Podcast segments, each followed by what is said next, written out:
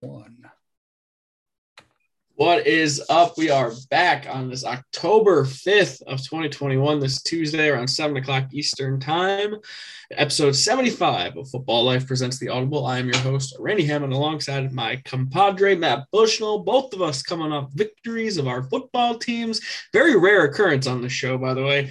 How the heck are you?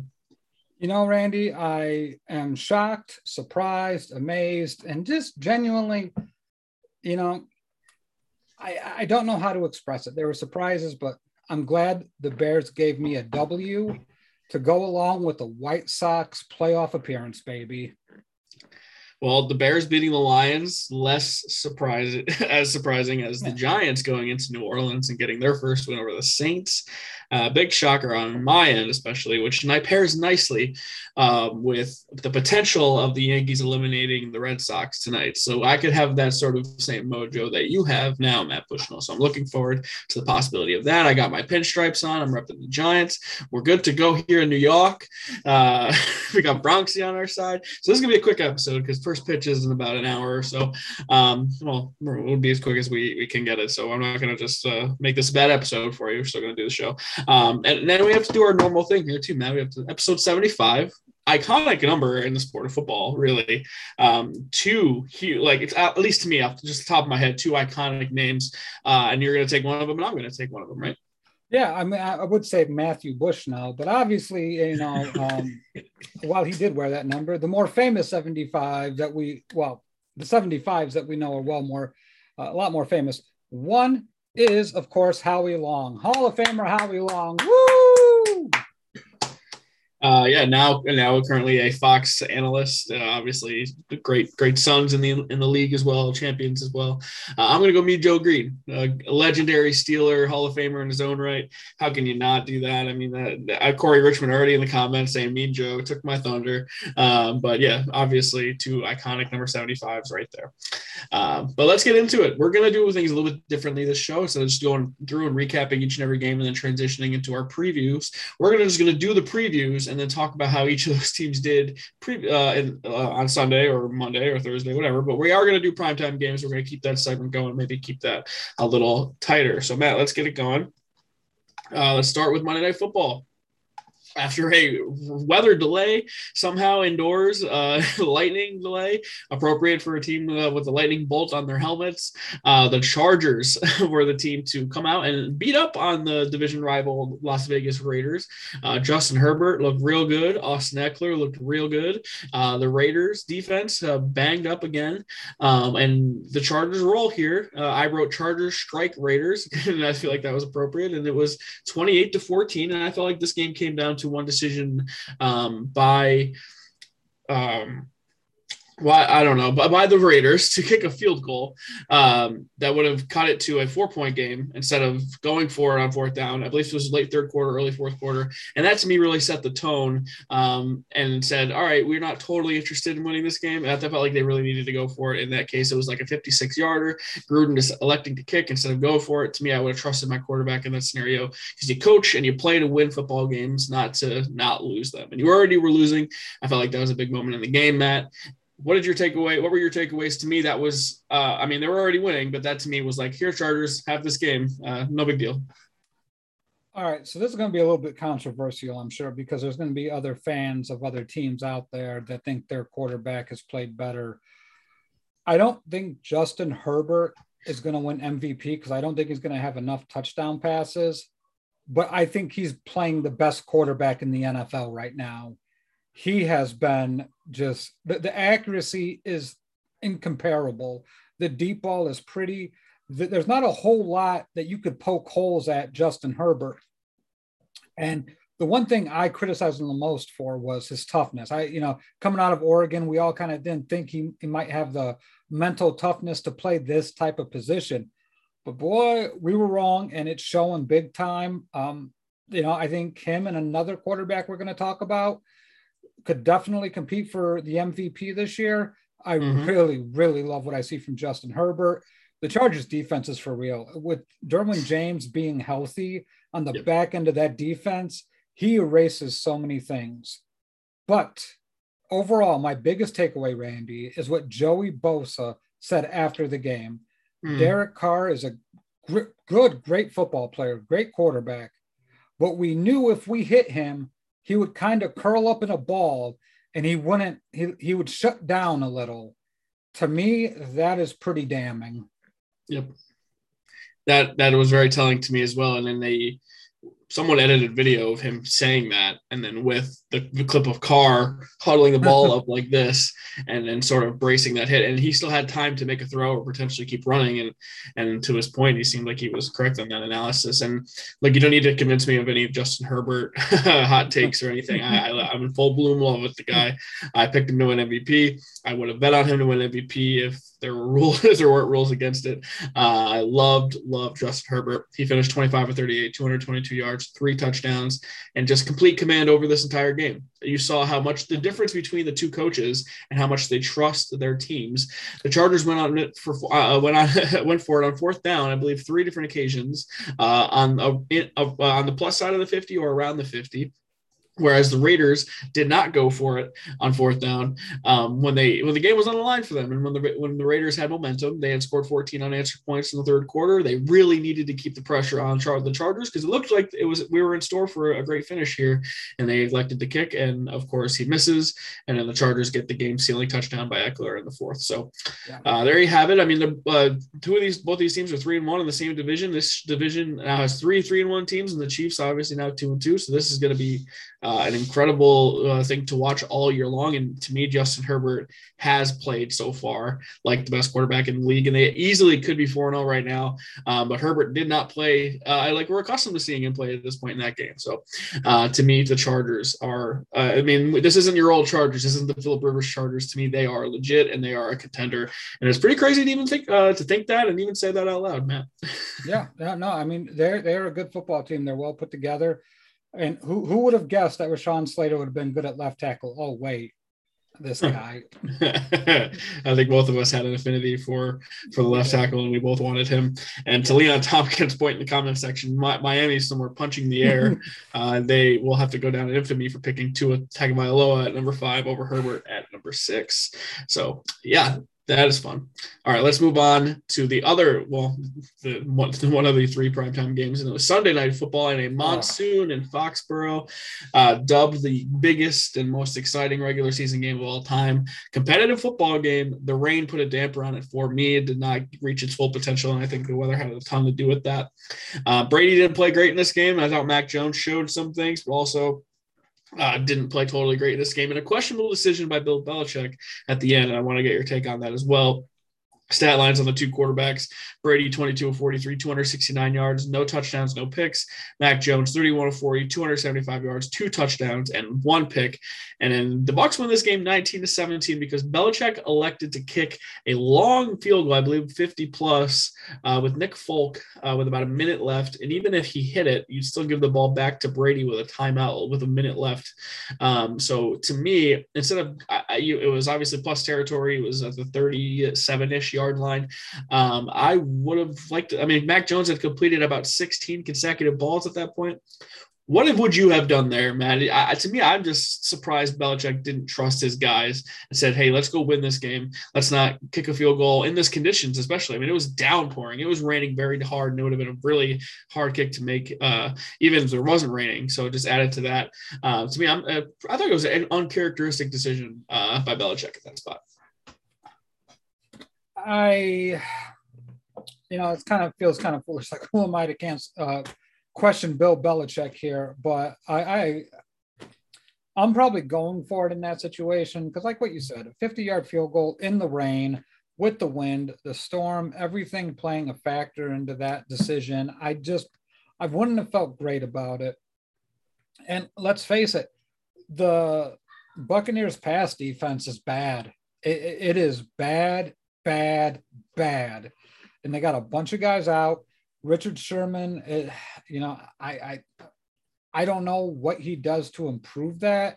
The Bucs typically don't play cover three; they're more of a man-to-man type of defense. Yes. So, so I'm interested to see how that plays out because I think a lot of wide receivers in the league during Sherman's prime didn't think he was that good. They just called him a zone corner.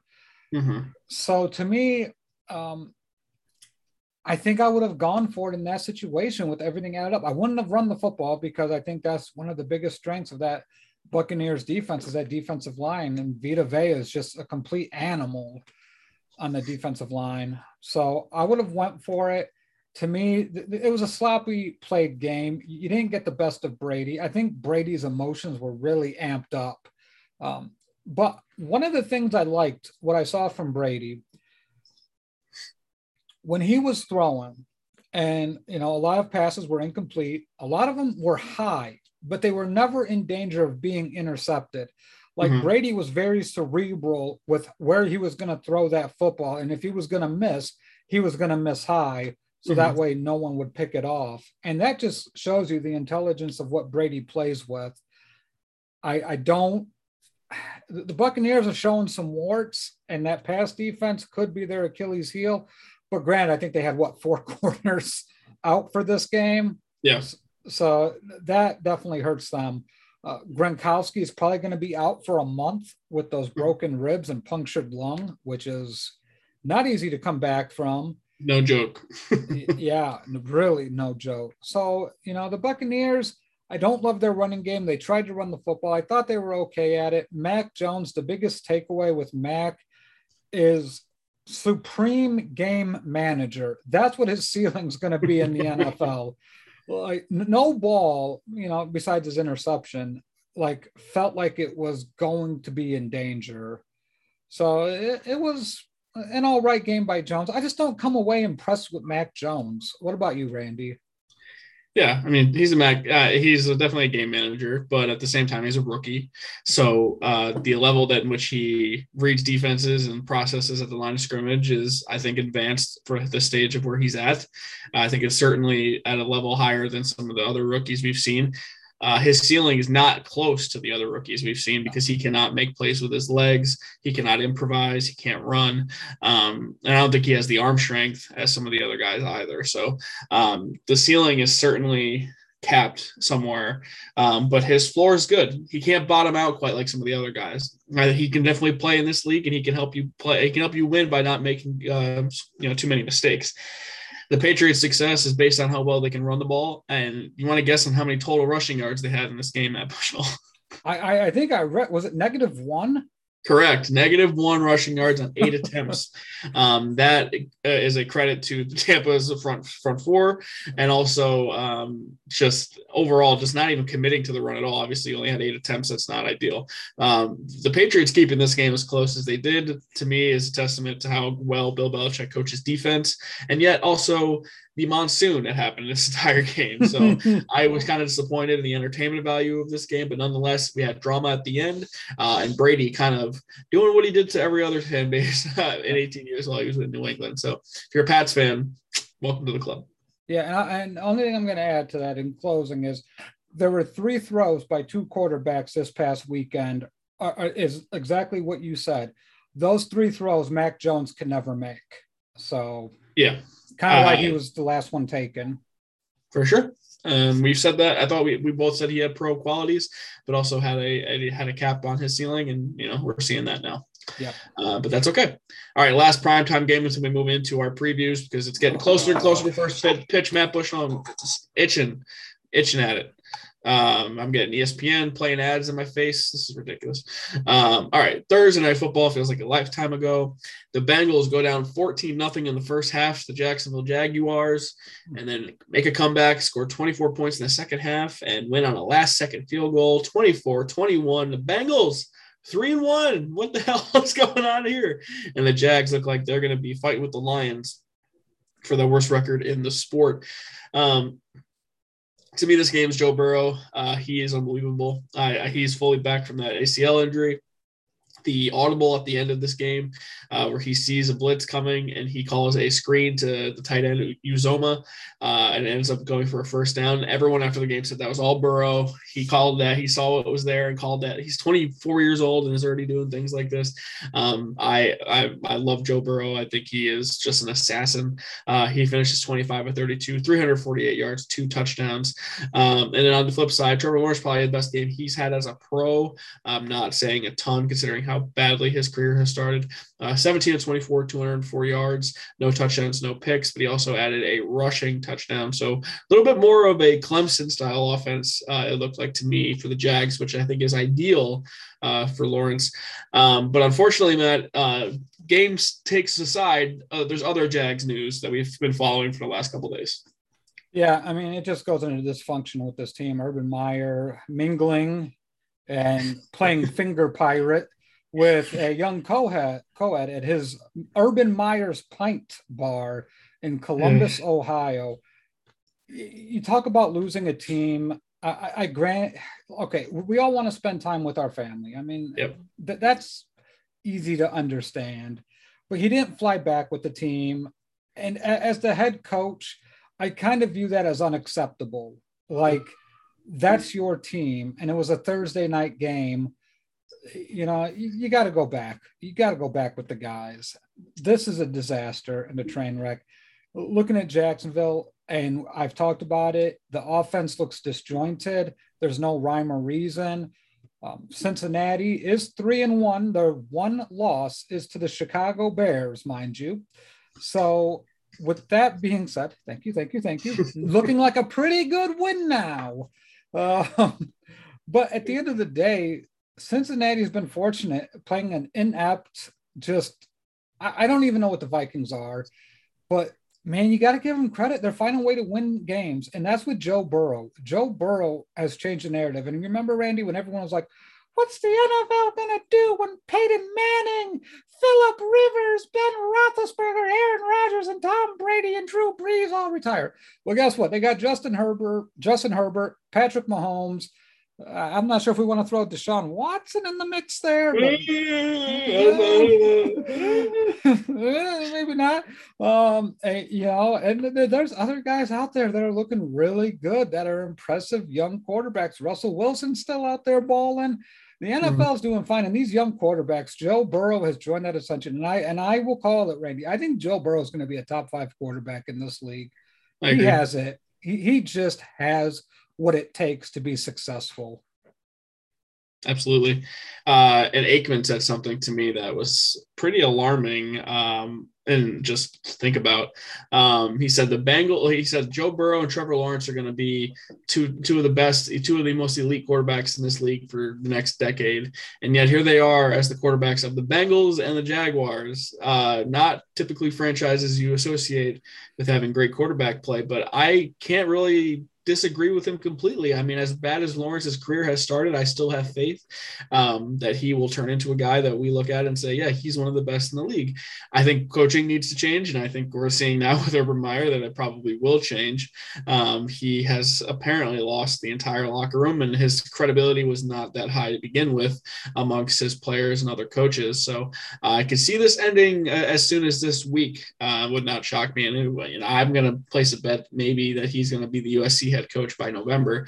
Um, so that is good for Trevor Lawrence to me. Uh, I think getting a professional in there who knows what they're doing, uh, who's not completely in over their head, can only help Lawrence. And Burrow, I had my doubts of him coming back from that knee uh, knee injury, but he has looked the part completely. He somehow looks like Macaulay Culkin in um, Home Alone, and yet still looks like he could murder everyone uh, and just do it with a smile. So uh, I, I it's crazy, but both of these two historically bad franchises have two franchise quarterbacks, um, and it's cool to see. Uh, you, you want you talk about parity, and you know this is where it starts. Yeah, and, and just a quick thought on Trevor Lawrence. I feel bad for him because he ended up like I, I felt I feel like if he ended up with the Jets, he'd be in a much better situation because it's not such a clown show there. When Shad Khan said that he doesn't need a GM, that he made the picks to, to me, Randy, that is a sign for trouble because this guy needs football people in there. It matters to have structure. And I feel like Trevor Lawrence is going to be hampered by a bad organization, maybe for the duration of his time in Jacksonville. Well, the good thing about that is if it is really bad uh, in the first four or five years of his career, he does not need to resign there. Yeah. Um, it could just be a rough start, and then he can land on his feet somewhere in a more stable situation. So, I am not out on Trevor Lawrence uh, yet. It's too soon for me oh, no, Yeah, the talent's there, but I, I just think it's a really bad organization. I could see us five years from now going, "Hey, remember the first month of Trevor Lawrence's career when he had Urban Meyer as his head coach, and we all thought he might have sucked." Uh, that was a fun month that we had there. Uh, and it appears, you know, as Leon also points out in the comments, that Ja'Marr Chase might have pulled a fast one on everyone with how poorly he played in the preseason. Cannot reiterate enough: preseason football means nothing. And uh, I'll still criticize them for not picking Penei Sewell because I still think that was the right pick. But nonetheless, Ja'Marr Chase production so far has been there, and the connection with Joe Burrow is certainly there to this point. All right, Matt, you ready for some previews? All right, let's get it rolling. All right. Uh, Thursday night football, it is a good one. I think we're past the point of crappy Thursday night football games. Uh, and we have uh, an NFC West showdown. The Los Angeles Rams traveling to Seattle to play the Seahawks, and the Rams coming off of their first loss uh not not true. Uh yeah their first loss to the to the um to the cardinals i should say. I'm, I'm getting my brain all scrambled. Um they got dominated by the cardinals i should say in another uh, divisional matchup. And then seattle coming off of a big win over the niners. So nfc west matchups all around for everybody. Not totally mad about it. These all these teams are damn good. Uh and i think the rams got punched in the face a little bit here. Uh, I don't know what to expect of them going forward. Robert Woods was very upset after the game. Matt Stafford came back to earth a little bit here. And in Seattle, we thought they were dead in the water. Um, and they came back and flipped the script, and everyone's like, oh, they can't score in the second half. And then all they did was score in the second half. So um, the moral of the story is you can't ever count out Russell Wilson, in my opinion. Uh, and with the Rams, they have high end, great elite talent. But when you play a team with an electric quarterback and Kyler Murray, anything is possible in the NFL. So Thursday night football, we're in for a good one here, man. Absolutely. I think you see when Russell Wilson's able to use Tyler Lockett, DK Metcalf, and you know, just those weapons in general. I, I still I'm just gonna say what it is. Seattle, I don't think defensively is good enough to stop a good offensive team. And I think San Francisco, they're not as good as I think they are, or I thought they yeah. were. So, so, so to me, this is kind of like leveling out now. I still think the Rams are elite. I think, yep.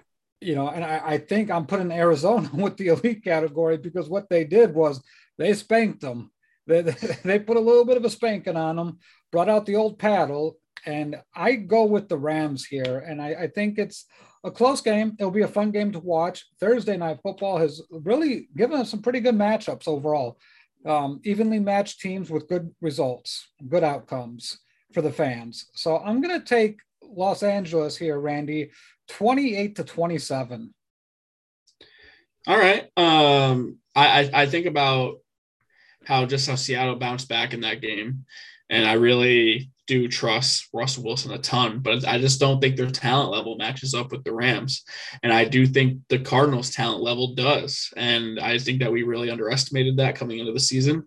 I don't think Cliff Kingsbury is a great coach, but ultimately, when you have a great offense and a system that revolves around Kyler Murray being one of the most electric, unique, watchable quarterbacks we've ever seen, um, and it doesn't matter how bad you are. I think even a Meyer would find a way to make that work. And maybe I took a step too far there. I don't know. Yeah. Uh, but for the Cardinals, I think we definitely underestimated that roster in general. So uh, to me, the Rams are going to come into this game angry. I don't think McVay is a guy who's going to lose two games in five days.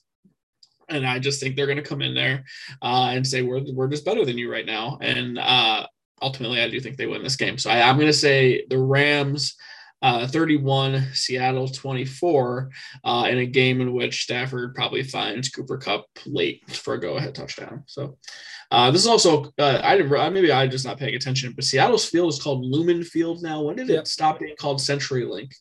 Uh, I think Lumen bought out CenturyLink. So interesting because I always like to call it the link, but it's not yeah. that way anymore. Yeah, names uh, change.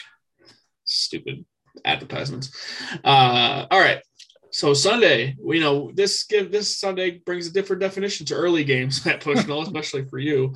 Um, so uh, extra early start on Sunday because it's a 9:30 kickoff for me. It means it's a 6:30 kickoff for you, and you get to wake up and watch Zach Wilson coming off of his first win of his career, baby, against the Falcons, who did some Falcons shit on Sunday and somehow blew that game to the Washington football team. It's Wilson, Matt Ryan, Robert Saleh against another first uh, first year uh, coach uh, in Arthur Smith uh, and Tottenham Hotspur Stadium in London, England. This is they're, they're back after the COVID prevented it from happening last year. I love waking up on these Sundays when they go to London and just having football from the time I wake up until the time I go to bed. It is just it doesn't get any better than that. I don't care how bad or good the Giants do or how bad or good my fantasy team should pick them. I just get football on all day. And Matt, I know you agree with this. Just doesn't get any better than that. No, it doesn't, unless you have to get up at six thirty in the morning to watch it. um, well, no, I, I, get up early in the morning. I'm an early riser, Randy Hammond. Mm-hmm. I, I, like to get up and smell the fresh coffee and see the birds in the morning. Mm-hmm. So to me, I, I, go back and we mentioned, um, I, you know, we, we alluded to the three throws that were made this weekend, this past weekend that Mac Jones can't do. And man, that touchdown pass that Zach Wilson threw, I what a throw! Uh, just utterly speechless, just right on the money. Just put it perfectly in there. So Zach Wilson had a really nice game. Nice to see him bounce back. It seems like a little bit of that adversity and taking, you know, some of those punishments that he take, and you know, some of the naysayers. It's good to see him bounce back. You know, it's a really yeah. I don't mean to interrupt you, man. I just want to say he had like three throws where I was very impressed yeah. with his accuracy on. I, I I thought he looked really good in that game. Yeah, I mean he can sling the football. There, his arm strength is not in question here. We kind of question the accuracy, but you know he, yeah. he showed out. And then I go back to Atlanta, and there's three things in life you can count on: death, taxes, and the Falcons blowing a fourth quarter lead. Yep. Um, you know it's just going to happen. So to me, yeah, I don't know where Atlanta goes from here. I hate how they're using Calvin Ridley. It's like at some point you got to take your shots with him, right, Randy? You just can't mm-hmm. keep ignoring him. It's so crazy how they're using him. I, I, I, don't get it. I, I really don't. I know a lot of fantasy football fans that have him on their team who we thought like Calvin Ridley was supposed to take that next step into that elite wide receiver category. And it just seems like they do not know how to use them or to utilize him. I don't know. But Arthur Smith kind of feels out of his element with this offense. And maybe it's a Matt Ryan issue. Maybe they're not able to run the football and set up the play action like they want to. But you were beating Washington and you, you just blew it. You just blew it. Um, I, you know, I'm going to go on the limb here, Randy, and I can't believe I'm doing this. I think the Jets win two in a row. I, I think Robert Saleh was the best coaching hire. I think he gets this team ready to play. I, I, I like Zach Wilson against a bad defense again. So g- give me the Jets 21 to the Falcons 17. I don't think you're crazy. Uh, to me, when you look at the Falcons, the way they utilize or lack thereof uh, Calvin Ridley and even their first round pick Kyle Pitts, is super frustrating, especially if you're a Falcons fan. Uh, and a guy, Cordarrelle Patterson, has three touchdowns for you, and he looks like he's your best playmaker. I mean, that is alarming. And I, I know that Ridley's probably getting extra attention. I, I, bet Pitts is also getting extra attention. So it, it opens up the possibilities for other teams. But Arthur Smith's supposed to be this offensive coordinator genius. Uh, he's supposed to be up drawing up plays for these guys to get open. And I've yet to see that with the Falcons. Now, for the Jets, and Jacob, you're going to be happy to hear this from me, but you look at the schedule the Jets have played. The Panthers look to be a top 10 defense. Yep. Vic Fangio and the Broncos also look are also always a tough defense to play. Bill Belichick and the Patriots always a tough defense to play. Those were those first three games for Zach Wilson uh, in his career. Those are nothing to sneeze at. And to me, the first chance he got to play a defense that wasn't very good in the Titans, you can kind of see him get more comfortable. And I don't think that's any surprise. Uh, the less resistance you get from a defense, the more comfortable, the more plays you're going to make. Uh, and you get back to back weeks where you get another bad defense. The Falcons, by all means, unless they're playing the Giants at MetLife Stadium for some reason, are a bad defense who are going to give up a ton of points. So I like the Jets in this spot. Um, I I don't love them, but I do think I like the confidence coming off of their first win. The defense plays fast. Anyone who watched all three of their games to this point knows that. Um, and I like the Jets too. I don't know if I like it big. I think it could be sloppy. Sometimes these London games are a little bit of a, of a mess. Um, but I think the Jets are going to win. And I think they're going to win 17 to 14, uh, potentially on a last second field goal. So you're going to wake up early to watch uh, two of these franchises go at it. So whether that's good or bad, nonetheless, it's early morning football, and I'm excited for it. Yeah, nice to see Zach Wilson play some good football too. That'll be fun to see. Got to ditch the headband though. I can't trust that enough. Never going to take him seriously unless he ditches the headband. Yeah, so. Yeah. All right, back at the states for the early games now. Uh, we're going to go to your favorite state of them all, Matt Bushnell, and that's Ohio, uh, in Cincinnati, Ohio specifically. Uh, we just broke down the Bengals' uh, performance in their last game. They have 10 days to prepare for the Green Bay Packers, we're coming off of a comfortable victory over the Pittsburgh Steelers. Uh, not much to say there other than the Steelers uh, look like a mess to me, and the Packers look like they're hitting their stride. Uh, they're playing good football offensively. The defense is, is fine. I don't think it's great, but it's fine. Uh, this looks like a team that we're going to see deep in the playoffs once again. Um, and Green Bay and the Bengals are a nice story. They're three and one right now, but to me, uh, they get a little bit tougher of an opponent here in Green Bay, uh, and it's in a bad spot. So try no no no convince me that this game isn't going to be won by Packers by you know double digits. Oh boy. Um well, they turned the ball over four times versus the Bears and only lost by four points, three right. or touchdown. So offensively, I think the all right. So I'll say this: the Packers are not as good as the Bears defensively, right? I, I, I think we can all agree to that. The Bears are a better defensive team. Um, the Bears are bad offensively. We all know that. Mm-hmm. So if the Packers get four turnovers, it's going to be a blowout. The Bengals cannot turn the ball over against the Packers. They have to control the football. If they control the football, it's probably a one score game. If they turn it over and give Aaron Rodgers extra downs, you know, or extra possessions, or let alone a short field, it's going to be a long day for them mm-hmm. because the Packers can score at will. Um, I, I, think Joe Burrow is, you know, I, I'll say the interceptions were kind of fluky. I, will say that in the Bears game. I like Joe mm-hmm. Burrow a lot here, but the Packers are better than the Bears. The Packers are better than the Vikings, and the Packers are better than the Jaguars. And the Bengals, I think average win is like by two and a half points or something like that. Mm-hmm. So I'm going to take the Packers. I think the Packers put up points because I don't love that Bengals defense. I'm going to say Packers 31, Bengals 21. Yeah, I like that score. I think that sounds about right to me. I'm going to go Green Bay 34, Cincinnati 23, uh, and I and I just a comfortable win by the Packers. Okay, um, moving on now uh, to one of the winless teams in the NFL, uh, the Detroit Lions, coming off of a beatdown from your Chicago Bears. Sorry, Leon, uh, just telling it how it is. Uh, they're traveling to Minnesota to play the Vikings, who are coming off of a loss of their own to the Cleveland Browns, a t- tough fought uh, 14 to 7 game and the, the browns defense is just so good that they just kept kirk cousins in that uh, the offense in check. Uh, so both of these teams coming off of losses uh, detroit um, more obvious than, than maybe the vikings are at this point. Uh, but to me the vikings have talent all over the place offensively uh, and then defensively i think that they're pretty inconsistent but they do have some names here and there that can come out to play. We've said time and time this feels like a rebuild in detroit. I think um, the coach has done some nice things and yet has done some questionable things at the same time.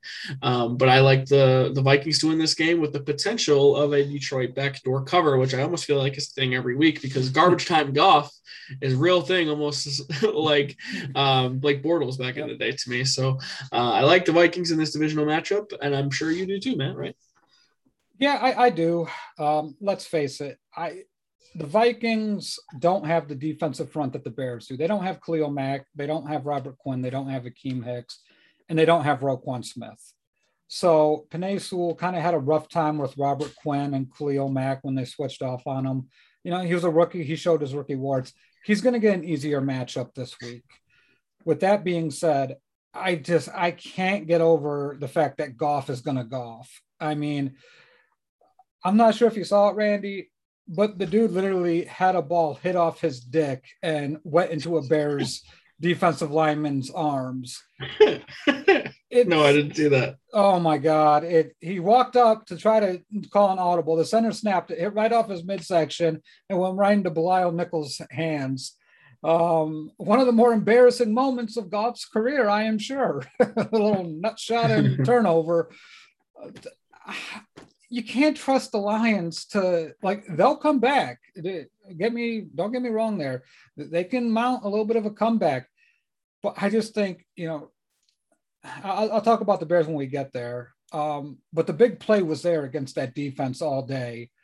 And I can't help but think with Thielen, Jefferson, and Dalvin Cook, I it's going to be a long day at the office. I, I do think the backdoor covers in play.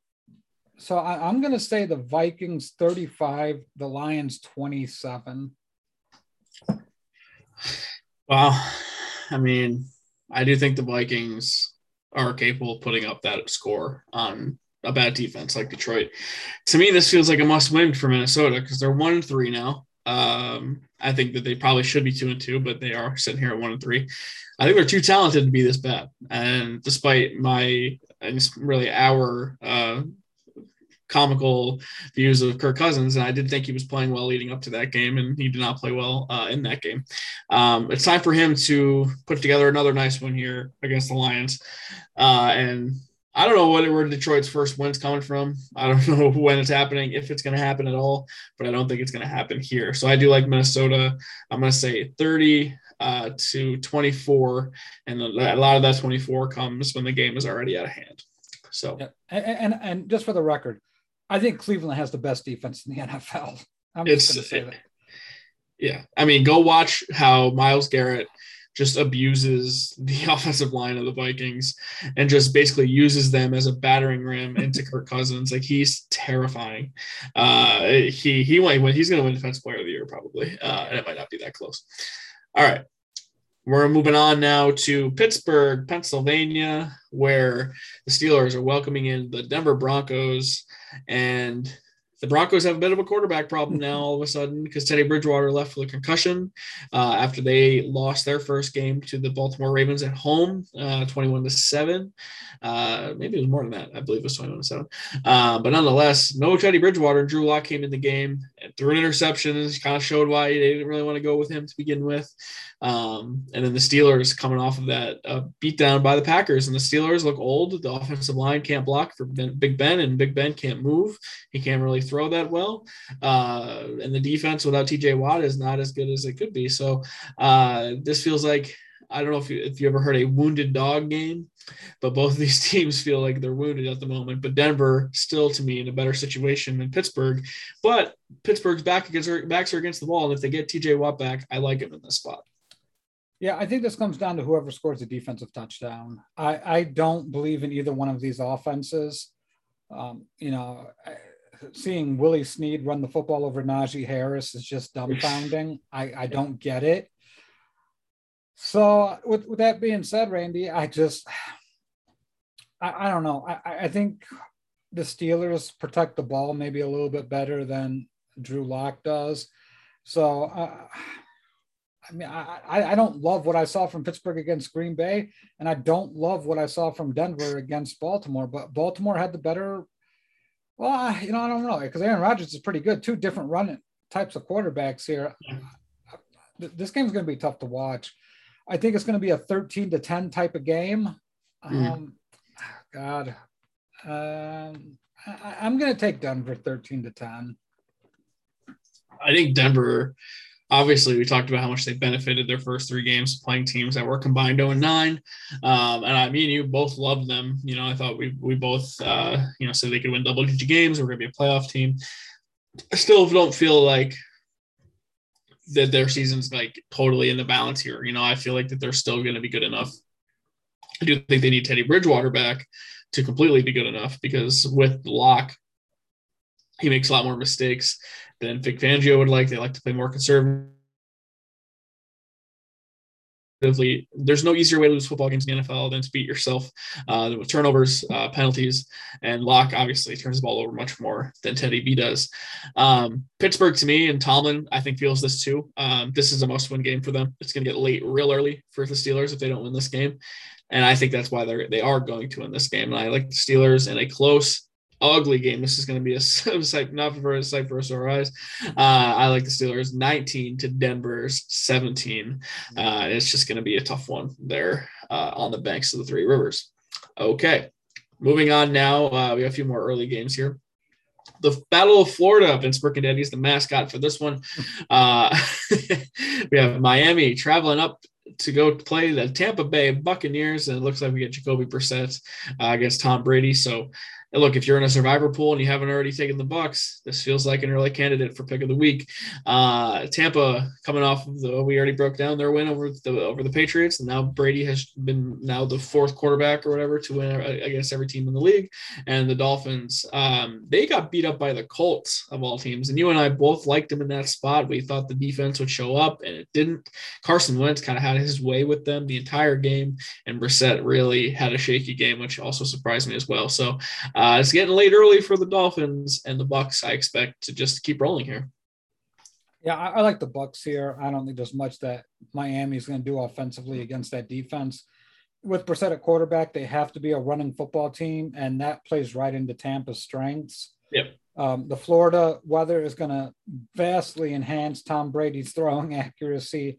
I think Brady's going to have a big day. Um, like Sunday Night Football kind of was more of an aberration type for Brady. Um, if he had his big tight end in Gronk, I think he probably would have had better numbers. Yep. But I'm going Tampa here. I, I, think Tampa easily hangs 30 plus points on him. So give me Tampa 35 to Miami 17. I, I don't think this is going to be rather close. Yeah, Miami can't run the ball uh, at all. Um, I, I, think a lot of people were optimistic about Myles Gaskin and um, uh, Ahmed, and they're both losing carries to Malcolm Brown. Uh, that's not ideal. Just with Brissett in there, he's fine as a backup, and obviously he's a gamer and everything. But to me, and this is crazy, but like the upside is so much more with Tua. Um, when Tua plays well, with confidence, I think he utilizes the offense better. Um, I might be in the minority of thinking that way. I still don't think they win this game with Tua by any means. Um, but we know Tampa Bay's secondary can be had here, but I just think Miami's offense is not set up to take advantage of it. So to me, I like the Bucs big. I like them 38 to 14 over Miami, and I already took the Bucs, so I cannot pick them in Survivor this week. Um, but if you haven't, this is the spot I think to survive and advance. Yeah, and, and just watch out. I, I think Deshaun Watson's going to be a Dolphin rather soon. It's an interesting thing to, to point out there because I think the worse the quarterback situation gets in Miami, the more willing they would be to make a deal like that. they uh, are going to give up a ton. Yeah, I could see that. Uh, all right. Now we move on to New Orleans at Washington football team. I, New Orleans, I do not understand. They just came off of a loss to the New York Giants, and they had a 21 to 10 lead in the fourth quarter of that game, uh, and they somehow lost in overtime, 27 to 21.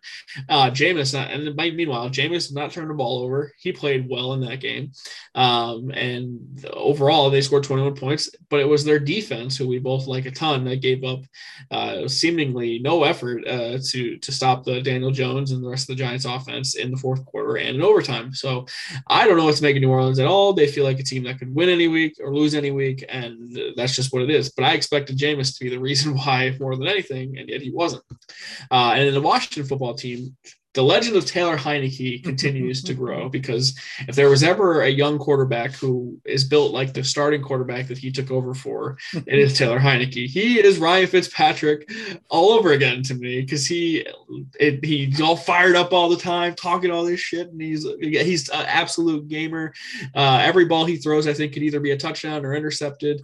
He is just so weird, but I I, I love it. He has my attention every time, and he had he made some huge plays down the stretch against the Falcons. Falcons, and a huge win for Washington now because they're two and two uh, and in second place in the NFC East. Uh, so this game is a good matchup. I think this game is going to be incredibly watchable. But to me, I can't trust the Saints, and I'm, I'm still waiting for Washington's defense to show up. But how do I know which Saints team is going to show up here? To me, I'm just going to go Washington because they're the home team. But I don't know if you feel any differently. Yeah, as you know, Randy, we talked pre-show. I, I, didn't I didn't get a chance to watch the Giants Saints game. Um, from what I've heard by all accounts, it was a very poor showing by the Saints in the second half, yeah. particularly the third quarter and overtime.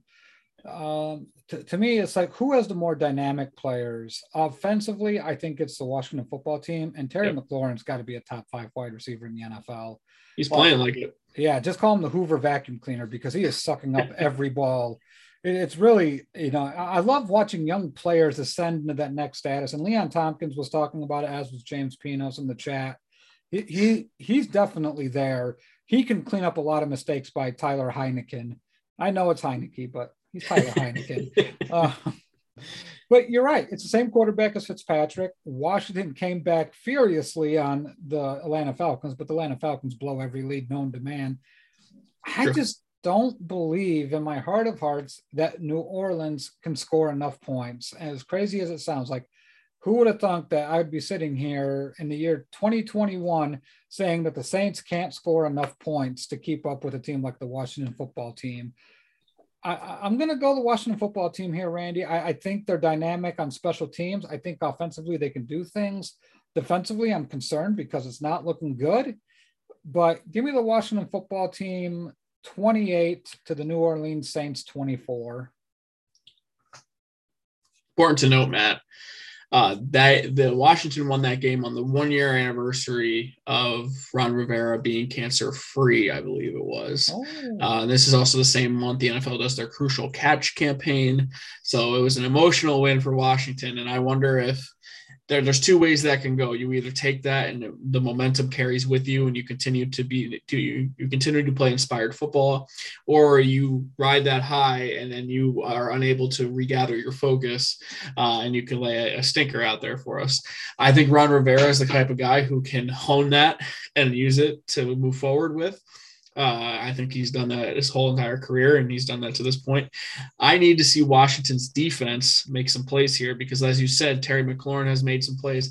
I thought they were going to be done when Logan Thomas left that game, but he, you know, I mean, they still were able to make plays without him.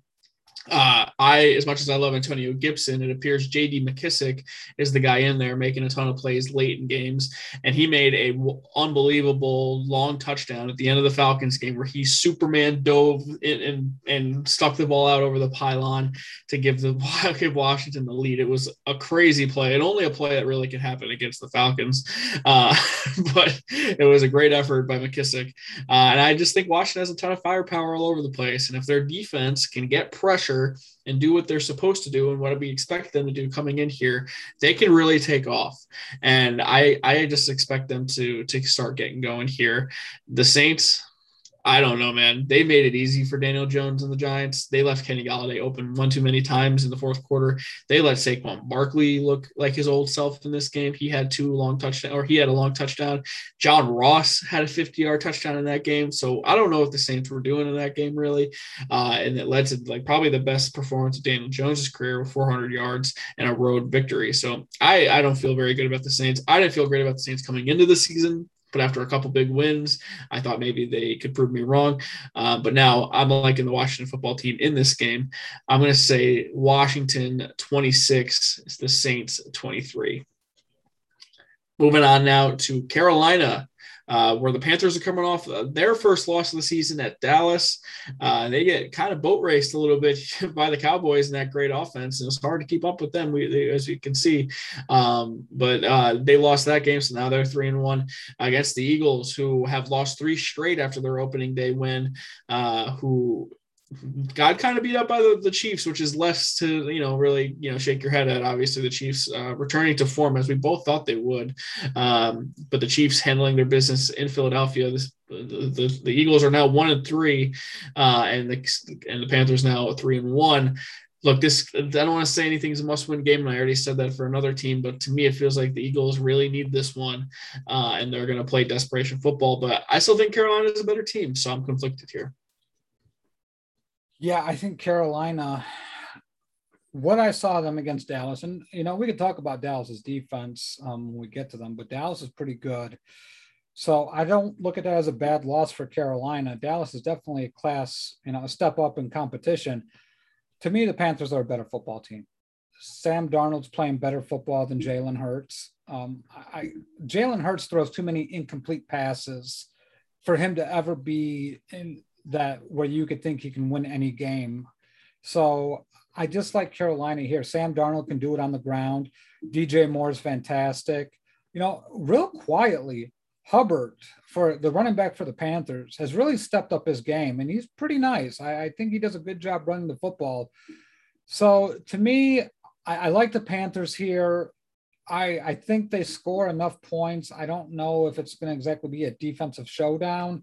So give me the Panthers 34 to the Eagles 29. Oh, all right. Well, CMC may be back this week. Uh, so I mean, as well as Chuba Hubbard may or may not have been playing, uh, you might not have to worry about him a ton as much. But then the rushing, uh, surprising aspect of the Panthers is that Sam Darnold has five rushing touchdowns this year, and that leads the NFL uh, through four weeks, which is pretty crazy.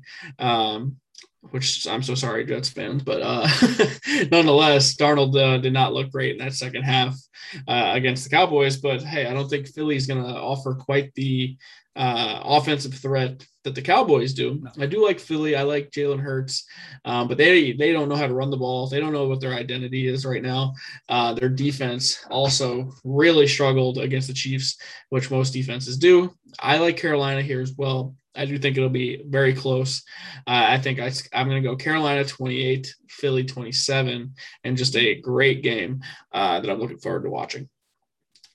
Um, all right, moving on now to a AFC South matchup, and this one shouldn't take that long, Matt. um, uh, you know, the AFC South, this division kind of stinks.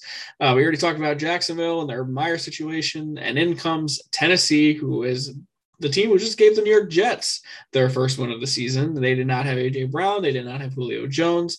Uh, they had a lead nine nothing, I believe, in that game, and then the Jets came storming back, and then they took a lead, and then it was back and forth, and then in overtime, the Jets took a uh, the Jets kicked a field goal to, to to go ahead, but the Titans have a chance to come down and tie it or take the lead. They took forever to do that. Uh, and then they elected to go for the game tying field goal with seconds left that would have prevented a loss, obviously, and just been a tie. And uh, Fat Randy, unfortunately, uh, Randy Bullock missed the field goal in overtime. So Tennessee now two and two uh, on the season, I believe, or are they one and three? Man, I, am I getting the record wrong?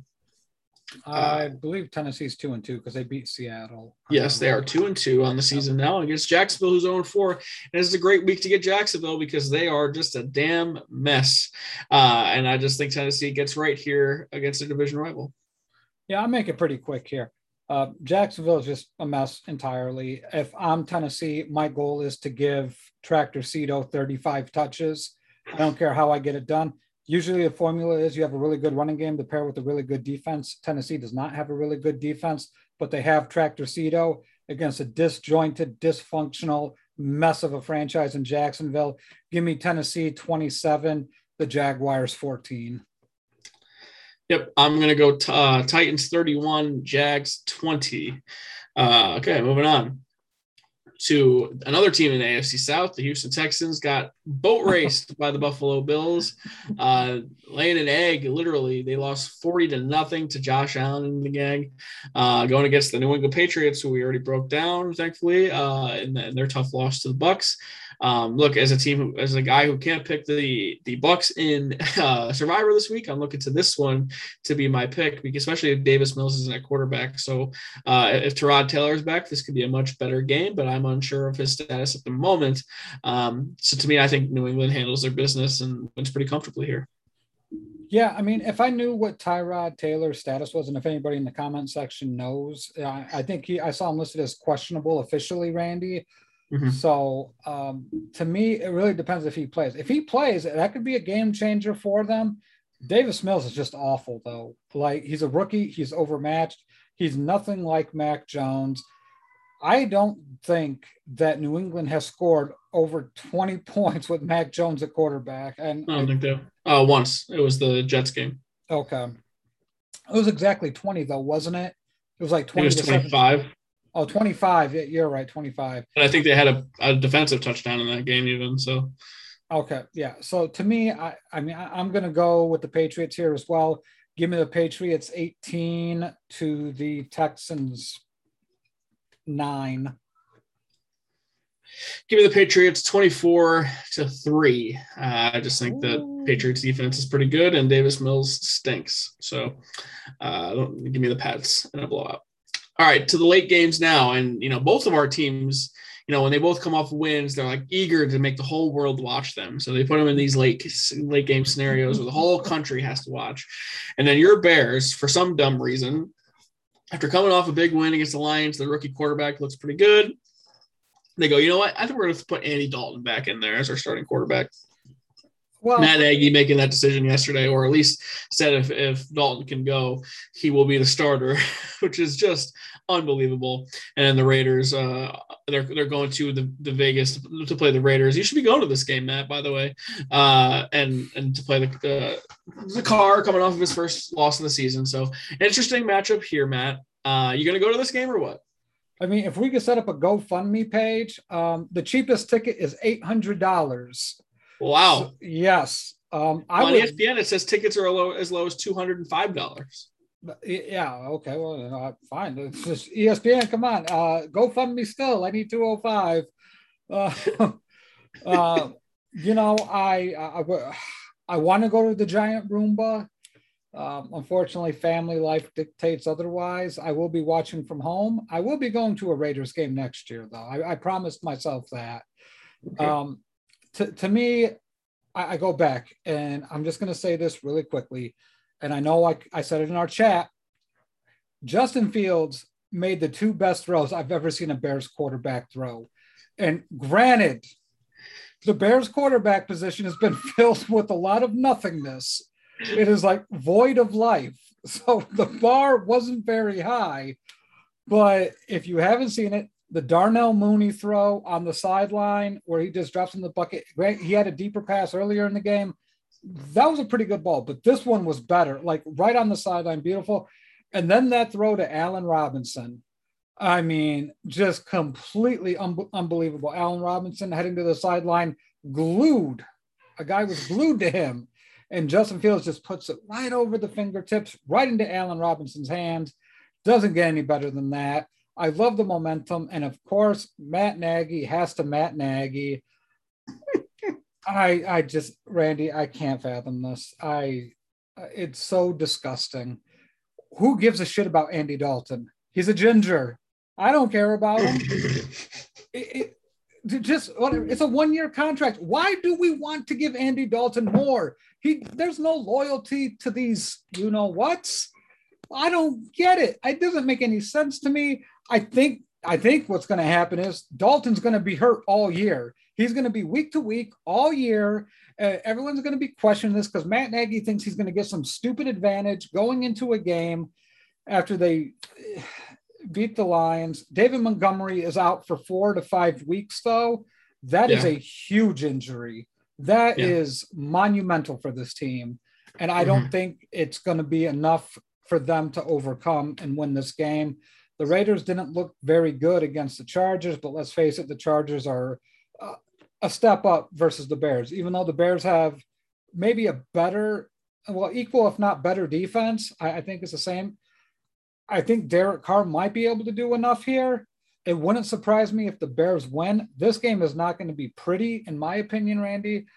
I'm going to take the Raiders 20 to the Bears 17. All right. I mean, the disrespect to Josh McCown's throw to Alshon Jeffery on Monday Night Football back oh, all, all, those years ago. I mean, great disrespect. throw, man.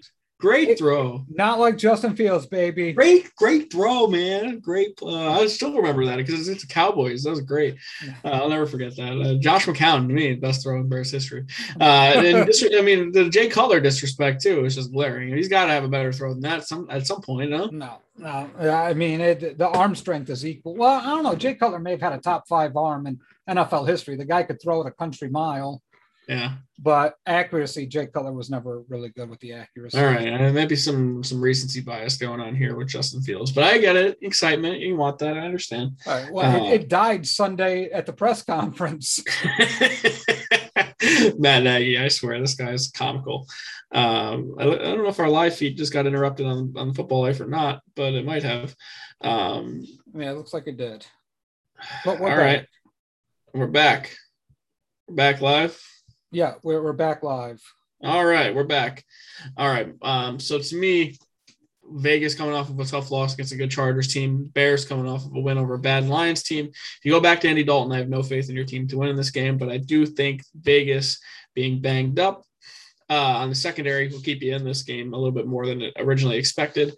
Uh, but I do like Vegas to win at home, 24 to 21, uh, maybe on a last uh, second field goal. But I do think it'll be a fun game. Yeah, yeah, it'll be a good game to watch another late game. We're approaching the eight o'clock hour now on the East Coast. First pitch for the Yankees coming up here. Uh, so we're gonna break these down, and I'm gonna go watch the Yankee season potentially end. So hopefully that doesn't happen. Uh, now we're moving on to Cleveland, traveling to SoFi to play the Chargers of stadium we saw last night. This game is awesome. Uh, I love this mm-hmm. matchup. This might be the game of the week to me. Uh, the Browns come off of a dominating defensive performance over the Vikings and a 14 to 7 win offensively for the Browns, they're still not clicking on all cylinders.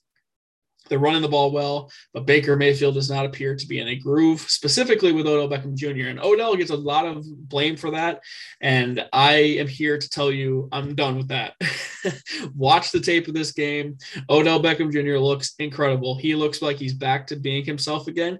There were at least five occasions where Odell beat his defender and had clear lanes, and Baker either threw the ball behind him, over his head, or was just completely out of sync on timing with him. Now, someone or somehow people will blame Odell for this. To me, this is a Baker Mayfield problem, and he better figure it out because he's hurting his team by not being in sync with Odell. Um, Odell looks like he's fully back to me. I'm excited about it. I'm very happy that 13 looks like he's back to being himself again. Uh, on the other side of the ball, the Chargers, we already talked about. Herbert is amazing. The Chargers look like a perennial contender here in the a- AFC. I love this matchup. Uh, I think the Chargers may have the edge because they're home, but at the same time, the Browns defense may be amongst the best in the league. So I don't know who to pick at the moment, Matt. What do you think? This, by far, to me, is the hardest game to pick of the season so far. I do not believe in Baker Mayfield at all. To me, it just feels like he's good enough to get you beat. Like he's not a bad quarterback, but I don't ever see him as a Super Bowl winning quarterback. Justin Herbert, I feel, is a Super Bowl winning quarterback. I could see Justin Herbert lifting many Lombardis. I I, I just think, Randy, at the end of the day, somehow Herbert is going to pull this one out and it's going to be the Chargers. But Myles Garrett against Rashawn Slater is going to be on my highlight reel. I want to watch that. Mm-hmm. I want to focus on it. My only gripe about this is why the hell this game isn't on Sunday night football or Monday night football Hmm. This is the premier premier matchup of the week, and it shouldn't have been a surprise coming into this year either. That's the thing I don't understand. Why is this game not there? Everyone knew that the Chargers were going to be good, and everyone knew the Browns were going to be good. And the NFL just screws these things up, and it's maddening to me.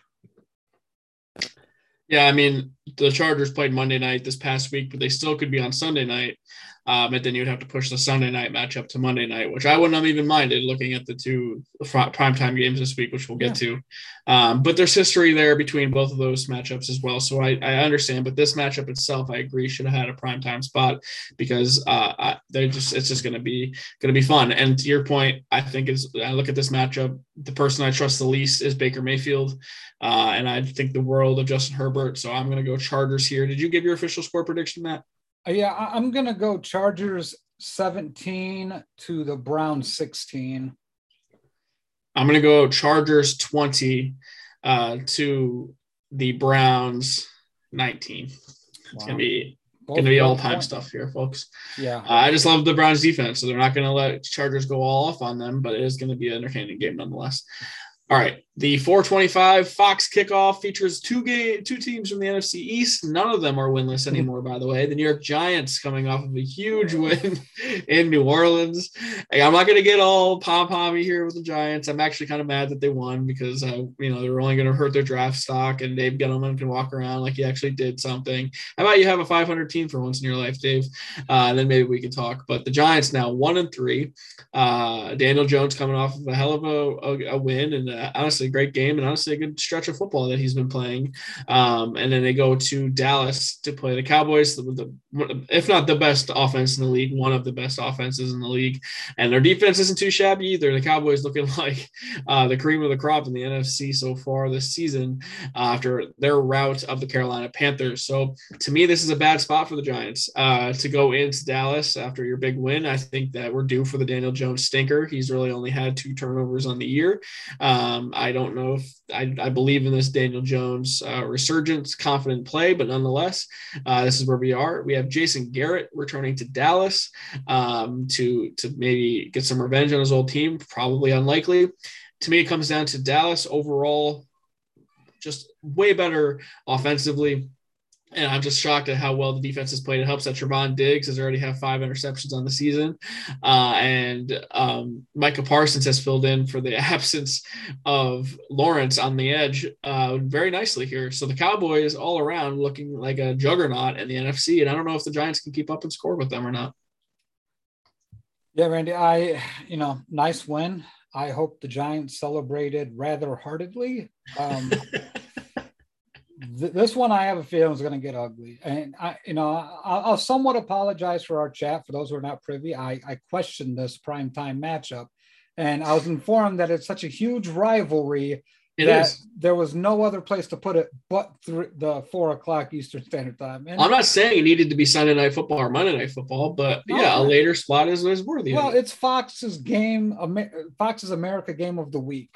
It's America's team against the biggest market in the country, Matt look, there's a better football game being played on the West Coast. Okay, that's all well. I'm saying. But I, I, you know what? Giants came off of a win. Dallas is an elite team. I, I I'm just going to say Dallas is elite. They are elite. They are good. They may have the best offense in the NFL. And my MVP candidates right now are Justin Herbert, uh, what's his name in Dallas? Dak Prescott, Tom Brady, and Matthew Stafford. those Not Kyler Murray. No Kyler Murray, huh?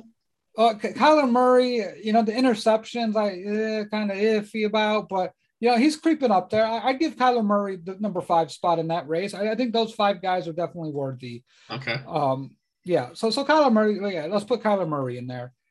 Uh, Dak's playing on a different level. Um, supposedly his shoulder was not going to be ready for the season.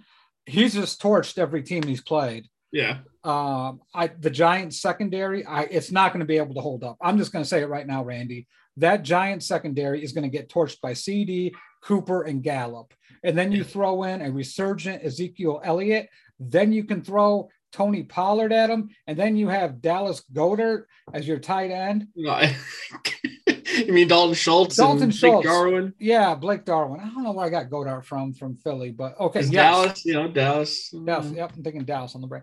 To, to me, there's just too many weapons. And the Giants defense is a try hard, be good, but Blake Martinez, I, I don't think he I think he's out for the rest of the year, to be honest, but I don't he know. Is out. He, okay. He's out. I, and Bradberry is your best corner. And after Bradberry, you have uh, the kid from Tennessee. I can't remember his name because he sucks. Oh, yeah, Adoree Jackson. Uh, Dory Jackson. I, th- this is just you go to, you play a team like the Saints, and you think that okay, quarterback they're limited. You, you go now you're going against Dallas, and it's a different animal. it, it is a different animal. I'm taking Dallas 44 to the Giants 24 yeah, I mean, this is a different animal than Jameis Winston, Alvin Kamara, and then you have Marquez Callaway, and you know, just a bunch of random guys. And this is much more of a offensive threat and a lot much more of an offensive beast that you're playing this week. And I, I just think the Giants are going to be overmatched in this game. Uh, I like the Cowboys 38 to the Giants 21. Uh, and I, you know, Giants are one and four. Great. Uh, go that win. I'll enjoy the win for a couple more days while it lasts. All right. The other 4:30 game of the week uh, will be San Francisco 49ers traveling to Arizona to play the Cardinals. Uh, there's a chance Jimmy G misses this game. There's a chance Jimmy G plays in this game. But here we are, another season of the Niners getting banged up once again. I, I, I mean, every single year with this team, they get beat up and beat the shit out of, um, and they're just hobbled coming into this one now. Uh, the Niners losing to the Seahawks last week and and um, you know I don't really think the game is really all that close. Uh, the one bright spot for the Niners so far this year has been Deebo Samuel, who I believe leads the NFL in receiving yards. So congratulations to him on that. But I don't feel great about the Niners coming into this game because the Cardinals coming off of a massive win over the Rams and a team that owns them historically. And here they are, the last remaining undefeated team in the NFL at 4 0. We get full blown Kyler Murray at his peak level, I think, and the offense is clicking in all cylinders. They're running the ball well. The defense is playing pretty well. And I just love the Cardinals in this spot. And I think they're going to give it to the Niners. The Cardinals have six different players with 15 plus receptions. Wow. So that tells you that they're spreading the ball around. Their leading reception getter is Chase Edmonds with 29. Holy crap. Yes. Um, what they are doing is really making you pick your poison, and Kyler Murray's identifying the open target. AJ Green look a looked alive last week. He looked really good against the 49er secondary that isn't good. Let's just call it what it is. That 49er secondary is not good. Offensively, I don't think they can score points. To me, I, I think this has the makings of a good game, but the issue is, is Nick Bosa going to be enough? Yeah. You, know, you decided to keep Arik Armstead over DeForest Buckner, and Arik Armstead's been kind of, eh. You know, you got Fred Warner, all world linebacker, no doubt. The, the, the guy's fantastic. But to me, I, I mean, I already got into the 49ers. I, I don't want to spend a great deal of time on them. Give me the Cardinals 37 to the 49ers 22. Yeah. Uh, the Niners, I just don't trust at this point in time, and I don't think it is enough to stop this high high powered Arizona Cardinals offense. So I think the Cardinals are going to win 35 to the Niners 19. Mm-hmm. Uh, and it's not particularly close. Okay, now the Sunday night football game, and this is the reason why this is a Sunday night football game. It's a rematch of the AFC title game from a year ago, uh, in a game that really wasn't that close. But now the Bills have come off three straight wins, uh, one uh, dominating one over the Houston Texans to play the Chiefs, who are two and two on the season now after a get right game over the Philadelphia Eagles, in which Mahomes threw five touchdown passes. So uh, it looks like both these teams are meeting at a time where both teams are playing pretty well. Um, and the Buffalo defense has been really good this year. I think Josh Allen is off to a hot and cold start. I don't think he even played amazing in the Texans game. I think he played fine. Mm-hmm. Um, but overall, I don't think we've seen the best of Josh Allen yet.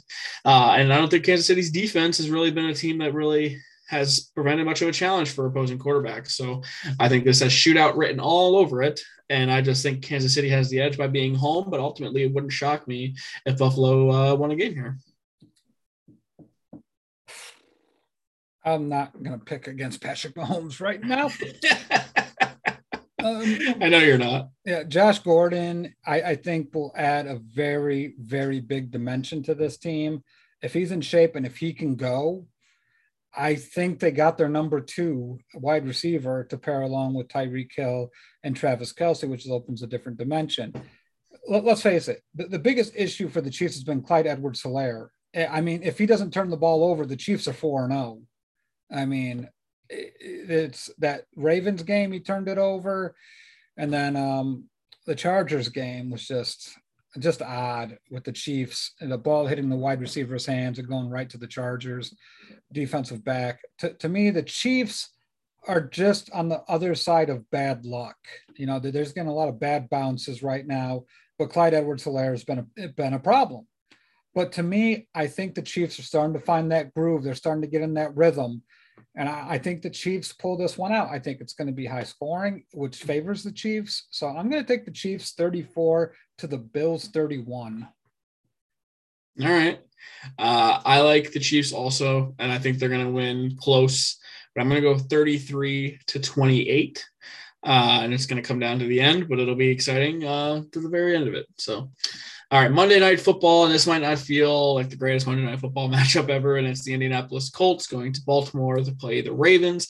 But these have franchise history uh, markings, right, Matt? I mean, they used to be the Baltimore Colts, uh, and then they got bought out and they moved to Baltimore to become the Ravens, and then the Indianapolis Colts come back. I mean, there's a ton of history here, uh, maybe not actively amongst the players on the field, but uh, amongst fan bases, sure. Um, but we underestimated the Ravens, I think, big time uh, coming into the season. They are now three and one. They they could easily be 4 0. Uh, and the Colts, they just, I mean, they got a nice win over the, the Dolphins, but I do not trust Carson Wentz to do anything against a quality team in Baltimore. So I like the Ravens here by at least a touchdown. Yeah, I think what Lamar Jackson can do with his feet really causes a lot of issues for the Colts here. Um, what the Ravens are able to do, I mean, really, it's just can Hollywood Brown hold on to a damn pass? I mean, honestly, like just catch the damn football. Mm-hmm. Uh, um, I, I he like did. The, he had a nice diving catch. Yeah, about about time, Hollywood. Yeah. Um, but no, I, I, like the Ravens here. I think defensively they're catching their groove, and I know first pitch. I, I already know what's going on with the game, Randy. So I'm gonna let you get out of here. I'm just gonna hurry up and pick. so I, I stop talking. I'm gonna go the Ravens 24, the Colts 17. All right, I'm gonna go Baltimore 23 to the Raven uh, to the Colts 14 uh, in a game. Baltimore just runs all over them, and Stan already uh, gets a hit, so that's a single on the board. Two outs. Joey Gallo is up. The Yankees are not threatening, but you know they're up right now. Um, so hey, let's do a quick uh, teaser uh, due to Facebook and the whole internet crashing yesterday. Uh, Vince Mercadetti and Harry Maldonado Jr.'s playoff preview will be tomorrow night in Baseball Life. Uh, Dong City returns then. It was supposed to be yesterday, but again, uh, Facebook and other social media being just completely gone, they decided to kick it back to tomorrow. Uh, we'll be back next Tuesday with all of our uh, recaps and previews and more of a traditional show, most likely, unless there's playoff baseball, which, you know, there always is a threat of that happening, Matt. Uh, and then we have other shows as well. So um, thank you for everyone tuning in to our Facebook Live, or our YouTube, our audio only platforms. Matt, do you have any parting words for the audience? Randy, tonight's the Nutcracker. If the Yankees win, our bet could be null and void if the White Sox and the Yankees both lose a division series. But if the Yankees lose, Randy will be Andy Dalton for a day. Major bet implications tonight. So enjoy Yankees Red Sox. I'm not going to enjoy it, but let's go Yankees. Come on, baby. Let's go. End Boston season. Let's go. On behalf of Matt Bushnell, I'm Randy Hammond saying, let's go Yankees, and we'll see you next week.